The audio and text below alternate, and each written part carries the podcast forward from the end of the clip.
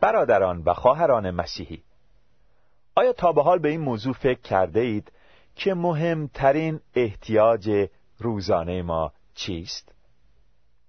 بهترین جواب این است که مهمترین احتیاج روزانه ما خود خدا است چون خدای زنده و حقیقی سرچشمه تمام چیزهایی است که همه روز نیاز داریم پس خدا خودش مهمترین احتیاج روزانه ماست. خوب است که همه روزه احتیاج خود را به خدا درک کنیم و شکر گذار او باشیم زیرا او سرچشمه حیات مؤمنان است.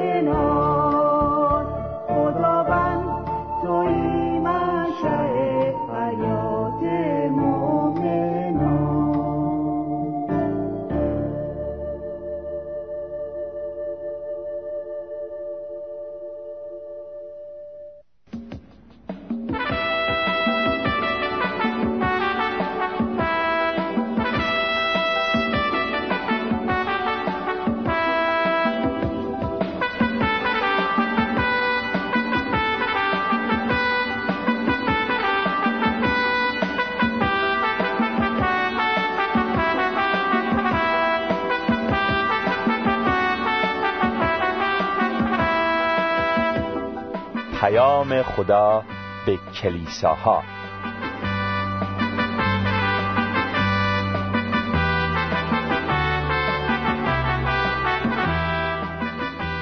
درود بر شما عزیزان شنونده. پیام خدا به کلیساها که در مکاشفه یوحنای رسول یافت میشه عنوان این سری از برنامه های ماست. مکاشفه یوحنای رسول آخرین کتاب عهد جدیده. چنانچه شما برادران و خواهران مسیحی کتاب عهد جدید را در اختیار دارین به مکاشفه یوحنای رسول مراجعه کنید تا بهتر متوجه بشین که پیام خدا به کلیساها چیست. در انجیل شریف فصل اول مکاشفه یوحنای رسول آیات 9 تا 20 نوشته شده من یوحنا برادر شما که در اتحاد با عیسی در رنج و در پادشاهی و در بردباری شریک شما هستم. به خاطر موعظه کلام خدا و شهادت به عیسی در جزیره به نام پاتموس مقیم بودم. آن روز روز خداوند بود و روح القدس مرا فرا گرفت. در آن حال از پشت سر خود صدای بلندی مثل صدای شیپور شنیدم که به من گفت آنچه را که می‌بینی در کتابی بنویس و به این هفت کلیسا یعنی کلیساهای افسوس، اسمیرنا، پرقاموس، تیاتیرا، سارد، فیلادلفیا و لعودیکیه بفرست.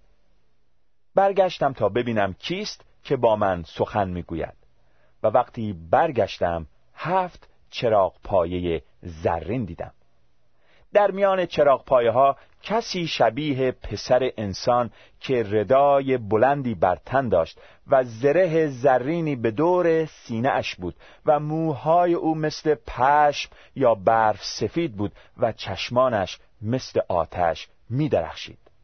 پاهایش مثل برنجی که در کوره گداخته و سپس شفاف شده باشد درخشان بود و صدایش مانند صدای آبشار او در دست راست خود هفت ستاره داشت و از دهانش شمشیری تیز و دودم بیرون می آمد و چهره اش مانند خورشید نیمروز می درخشید. وقتی او را دیدم مثل مرده پیش پای او افتادم اما او دست راست خود را بر من گذاشت و گفت نترس من اول و آخر هستم. من زنده بودم و مردم و اکنون تا به ابد زنده هستم و کلیدهای مرگ و جهان مردگان را در دست دارم. آنچه را می‌بینی بنویس. آنچه که اکنون هست و بعد از این اتفاق میافتد. مفهوم و مقصود آن هفت ستاره‌ای که در دست راست من دیدی و آن هفت چراغ پای زرین این است. آن هفت ستاره فرشتگان هفت کلیسا و آن هفت چراغ پایه هفت کلیسا می باشد یوحنای رسول در دوران فرمانروایی دومتیان امپراتور رومی به خاطر موعظه کلام خدا و شهادت به عیسی به جزیره پاتموس تبعید شده بود. جزیره کوچک و صخره پاتموس که در دریای اژه واقع است اکنون به کشور یونان تعلق داره. در این جزیره بود که یوحنا از خداوند زنده و جلال یافته ما عیسی مسیح مأموریت یافت که آنچه را می‌بینه در کتابی بنویسه. چرا یوحنا به جزیره پاتموس تبعید شده بود؟ چون او می‌خواست مطیع خداوند خود باشه. او به خاطر قتل یا دزدی و یا کلاهبرداری تبعید نشده بود بلکه به این خاطر که پیغام خدا را به مردم میرسوند و درباره عیسی مسیح صحبت می‌کرد. مسیح قبلا به شاگردان خود چنین فرموده بود. در جهان رنج و زحمت خواهید داشت. ولی شجاع باشید. من بر دنیا چیره شدم انجیل یوحنا فصل شانزدهم آیه سی و سه. یوحنا در جزیره پاتموس رنج و زحمت می‌کشید چون با وفاداری کلام خدا را اعلام کرده بود. در مکاشفه فصل اول آیه نه می‌بینیم که یوحنای رسول خود را در رنج و در پادشاهی و در بردباری شریک سایر مسیحیان می‌دونه. باید توجه داشته باشیم که مسیحیان وفادار و مطیع در این جهان دچار رنج میشن. اما رنج های ما موقتی است چون به پادشاهی خدا وارد خواهیم شد. پس در حال حاضر با وجود رنج و زحمت باید صبور و بردبار باشیم و به آینده پرشکوه خود چشم بدوزیم. در مکاشفه فصل اول آیه ده نوشته شده آن روز روز خداوند بود و روح القدس مرا فرا گرفت. در آن حال از پشت سر خود صدای بلندی مثل صدای شیپور شنیدم. آن روز به احتمال زیاد روز یکشنبه بود و یوحنا تحت تسلط روح القدس قرار گرفت. هرچند یوحنا در تبعید به سر می برد و محدودیت های گوناگونی داشت اما برای روح القدس که خداست هیچ گونه محدودیتی وجود نداره. وقتی ایماندار به مسیح خود را در شرایطی سخت و نامناسب می‌بینه. باید توجه داشته باشه که روح القدس قادر مطلقه و در همون شرایط می‌تونه کارهای خارق العاده انجام بده. موسا اسفار پنجگانه تورات را در بیابان نوشت. داوود تعدادی از مزامیر خود را در شرایطی نوشت که شاول او را تعقیب می‌کرد. اشعیا روزهای سختی را گذراند و بالاخره شهید شد. حزقیال در تبعید کتاب خود را نوشت. ارمیا در زندگی خود جفای بسیار دید.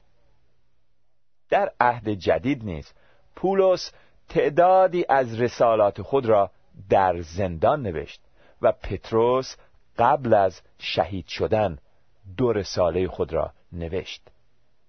به این ترتیب من و شما هم می‌تونیم حتی در سختترین شرایط مطمئن باشیم که خدا قادر کارهای بزرگی توسط ما انجام بده. وقتی در آن روز خداوند روح القدس یوحنا را فرا گرفت آنگاه او صدای خداوند را شنید که به او فرمود آنچه را که می‌بینی در کتابی بنویس.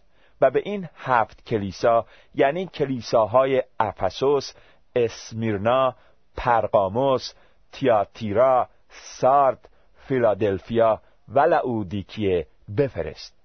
مکاشفه فصل اول آیه یازده. هفت کلیسایی که در این آیه ذکر شدهاند در آسیای صغیر یا ترکیه امروزی قرار داشتند. از آنجایی که عدد هفت نشانه تمامیت و کمال است می توان گفت که خدا با تمام کلیساها در آن دوره و در تمام دوره ها سخن گفته. پس او برای همه کلیساها پیغامی داشته و این پیغام در کتاب مکاشفه یوحنا ثبت شده است.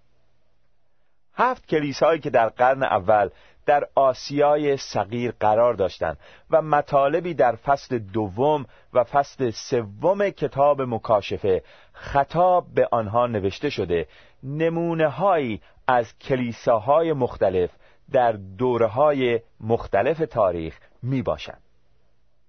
اکنون ببینیم که یوحنا در آن روز خداوند صدای چه کسی را شنید و از کی چنان مأموریتی را دریافت کرد شخصی که با یوحنا سخن می گفت مسیح خداوند بود.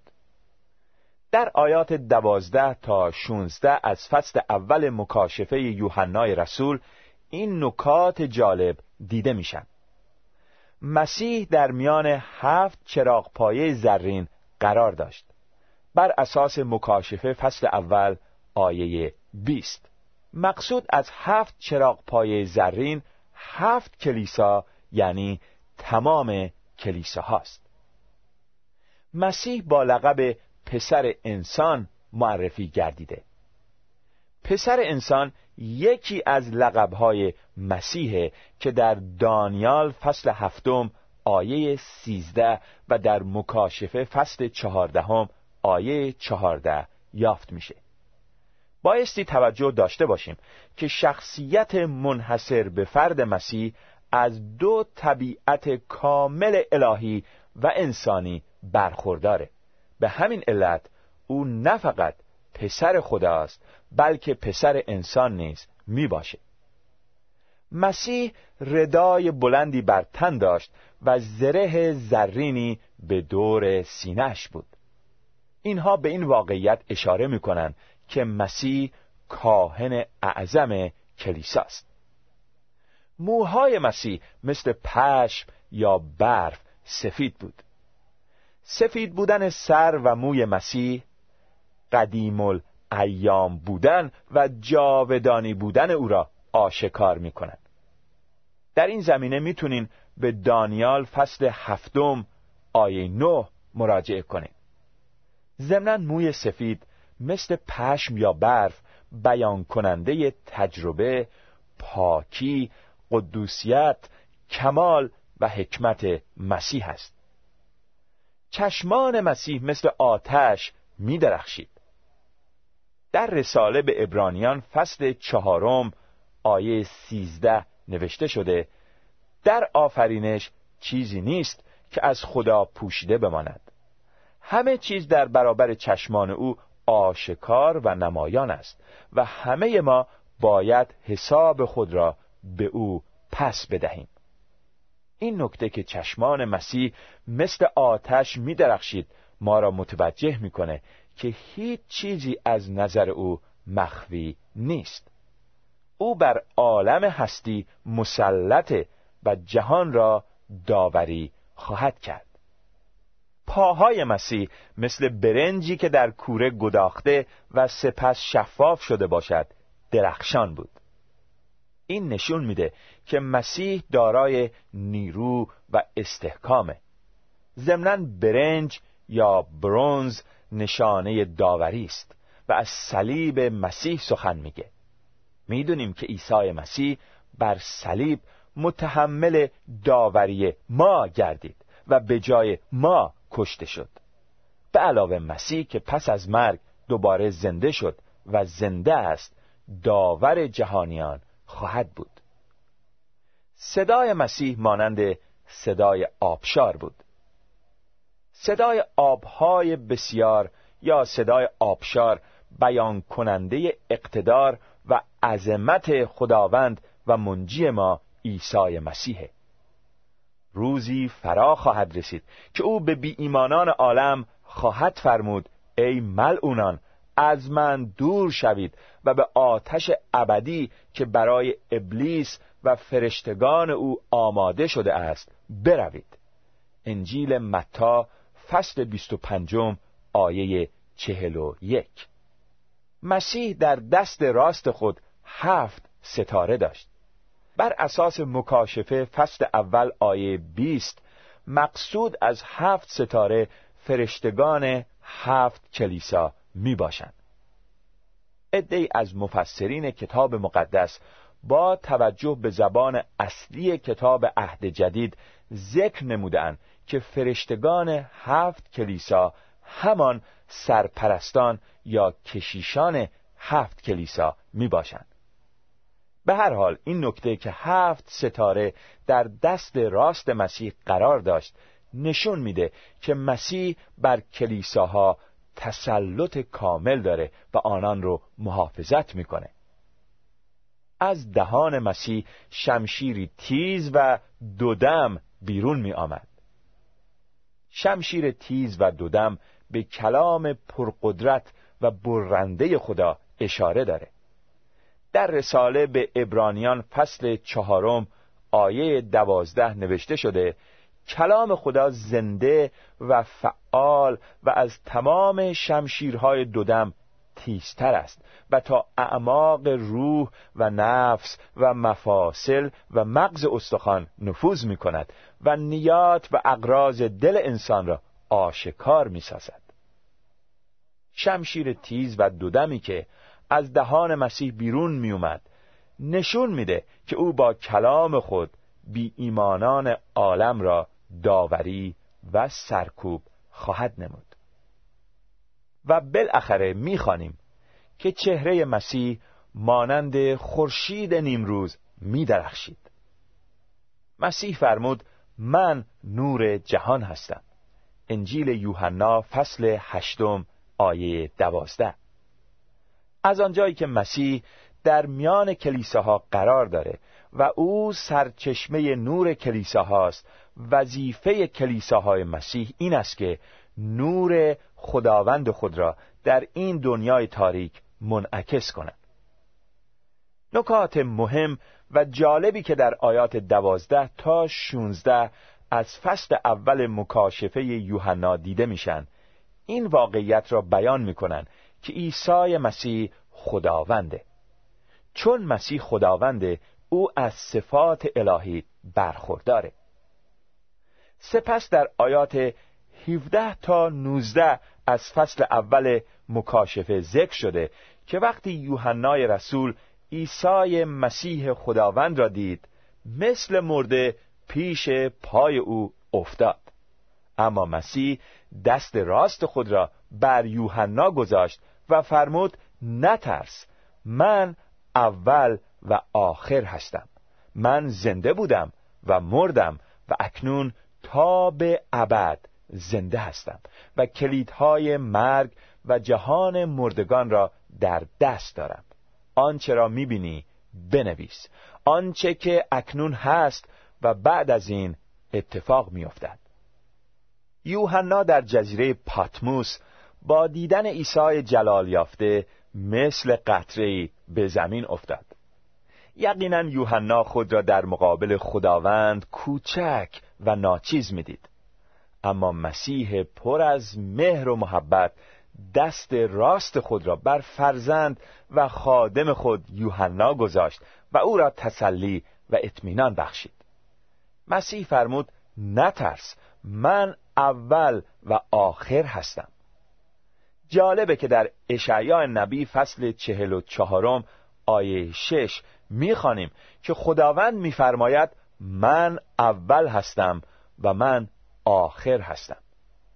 وقتی مسیح به یوحنا فرمود نترس من اول و آخر هستم. در واقع مسیح فرمود نترس من خداوند هستم. آنگاه مسیح از مرگ و زنده شدن دوباره خود و اینکه تا به ابد زنده خواهد بود سخن گفت. ضمنا او ذکر نمود که کلیدهای مرگ و جهان مردگان را در دست داره. به این ترتیب میشه گفت که زندگی و عاقبت هر شخصی در حوزه اختیارات مسیحه و او در آینده بی ایمانان را داوری و محکوم خواهد کرد. یوحنا از مسیح زنده مأموریت یافت که نه فقط رویای پسر انسان را بنویسه بلکه وضعیت کلیساها و حوادث آینده را بنویسه. پس مطالعه کتاب مکاشفه یوحنا برای هر فرد مسیحی ضروری است. ما در چند برنامه آینده پیام خدا به کلیساها را که در فصل دوم و سوم کتاب مکاشفه یافت میشه برای شما برادران و خواهران مسیحی تشریح خواهیم کرد. اما اکنون می‌خواهیم از فرصت استفاده کرده و قدری با شما فرزندان خدا صحبت کنیم. برادر و خواهر مسیحی اگر در شرایطی به سر می‌بری که خود را زیر بارهای گوناگون و ترسان و حراسان می‌بینی لطفا به این واقعیت توجه داشته باش. عیسی مسیح خداونده. پس می توانی به او اعتماد کنی. او از تمام مشکلات کنونی شما باخبره و حال و آینده شما در دستهای پرقدرت اوست. همین الان با ایمان از او بخواه که هر باری را از روی قلبت برداره و به جان آشفتت آرامش ببخشه. او در جزیره پاتموس دست راست خود را بر یوحنا گذاشت و فرمود نترس من اول و آخر هستم. پس در هر شرایطی میشه به او اعتماد کرد. عیسی زنده که اول و آخر هستی. برای خونت که به خاطر رهایی ما ریخته شد از تو تشکر می‌کنیم. الان برادران و خواهران ما را لمس کن و به آنان آرامش ببخش. الان با قلب تک تک آنها سخن بگو و احتیاجات هر یک را رفع کن. ایمان داریم که تو خداوند هستی و قادر به انجام هر کاری می باشی. در نام پرجلالت دعا می کنیم. آمین.